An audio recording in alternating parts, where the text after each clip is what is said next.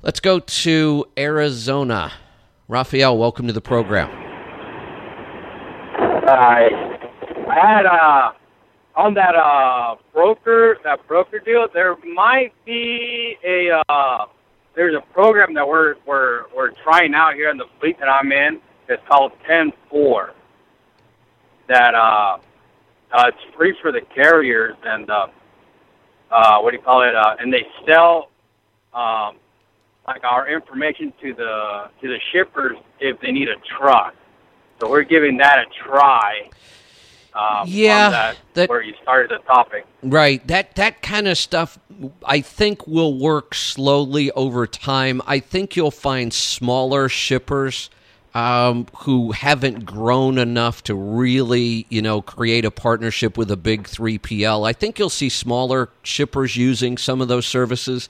Even uShip, which you know, there there's some shippers using services like that.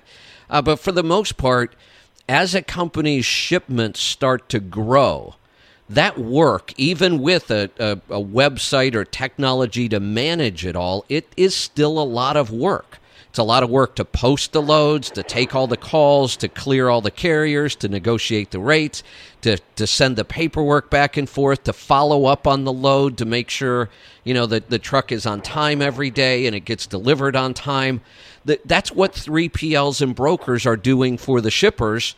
And companies are getting leaner and leaner. They're saying, look, why would we have a shipping department with all that cost and all that liability and all those employees when we can just hand it off to CH Robinson and let them deal with it? Yeah, yeah, yeah. That I was just want to let you know that we're trying that, see what, see where uh, where we're at. Good. But my question was, um, okay, I'm in. See if I could buy myself a truck and go on my own, or my boss, where I'm at, gives uh, is uh, giving me an opportunity to go as dispatch. Dispatch, and most of the freight that he picks up is all through me. I get, I line up the hauls, and whenever we don't have anything, well, he goes to brokers and stuff like that. So I was wondering, what would your suggestion be?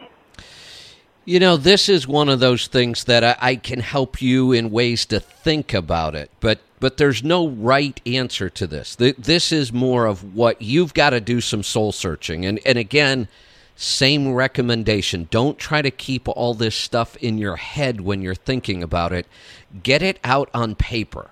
So take two sheets of paper and write down you know, here's all the good points about getting my own truck. Here's all the bad points about getting my own truck. Then here's all the good points about, uh, you know, going inside into the office and, and doing the dispatch and the brokering. Here are all the bad points. If we try to think about this stuff in our head, we tend to hit the first two or three points over and over and over and over, and we can't get past those. But if we start to get it on paper, then once you write an idea down, your mind is free to work on the next idea. That's why writing things down is so powerful. But this is really going to be a personal preference kind of thing. Um, I, I wouldn't let money be much of a factor here because I can make a lot of money with a truck and I could make a lot of money dispatching. If now the dispatching job is it would it be kind of an employee with a salary kind of thing or would you be more like a broker or an agent where you would get a percentage of the work you generate? Uh, well, the numbers that we were talking about first were is he's going to pay me kind of uh what I'm making out on the road, so I don't have to lose anything. But he, then numbers, he says after that, uh, meanwhile the uh, the fleet grows, is going to go to maybe earning more money. Okay. I'm going to get to a break. I want to come back and I want to clarify that issue because I, I think, well, this would be a huge issue for me, and I, I'll explain why. We can talk a little bit more about this right around the corner. Stick around. You're on the Road Dog Sirius XM 146. I'm Kevin Rutherford. Welcome back. I'm Kevin Rutherford. The website is letstruck.com. We're going to get right back to the phone calls. Before the break, I was talking with Raphael. Raphael, you still with me? Uh, yes, sir. Okay, so this is where it, uh, the decision could be come down to just personal preference, and, and I'll tell you what I mean by that. If this were a case of I could either go buy my own truck and, and kind of be in business for myself, or I could work for him as an employee dispatching for me, and this doesn't mean it's the right answer, it's just the right answer for me. I, I have I have only been an employee uh, for probably less than two years of my entire adult life. Um, I started working when I was 14. By the time I was um, about 17, I, I, wasn't working at a job anymore. I was painting cars at home uh, on my own. And by the time I was 19, I started a gym. Um, I, have never really been an employee, and I can't imagine being an employee because for me, I, I need a constant challenge. I need to know that when I get up tomorrow, I can work on some new idea, some new project.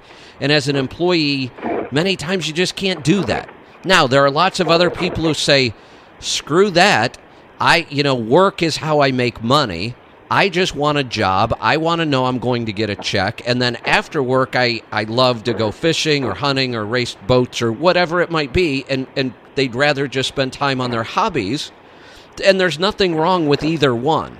My hobby kind of is business. I have other hobbies, but I really enjoy what I do and I enjoy that challenge. So for me, um, and there was a time when I sold my accounting company, I was offered a very, very lucrative position um, at the company I sold it to, but, but and I would even I would have even been a partial owner, but it wasn't enough of an owner for me. I still felt like an employee. I tried it for about six months, couldn't do it, uh, and and it wasn't about the money because I could have made a ton of money. I, I would have had lots of free time, but that just wasn't for me. So I, I think you've got to get these two possibilities on paper and get all the ideas out of your head and, and then see how it starts to feel when you're looking at them on paper. But don't try to keep this all in your head and do it.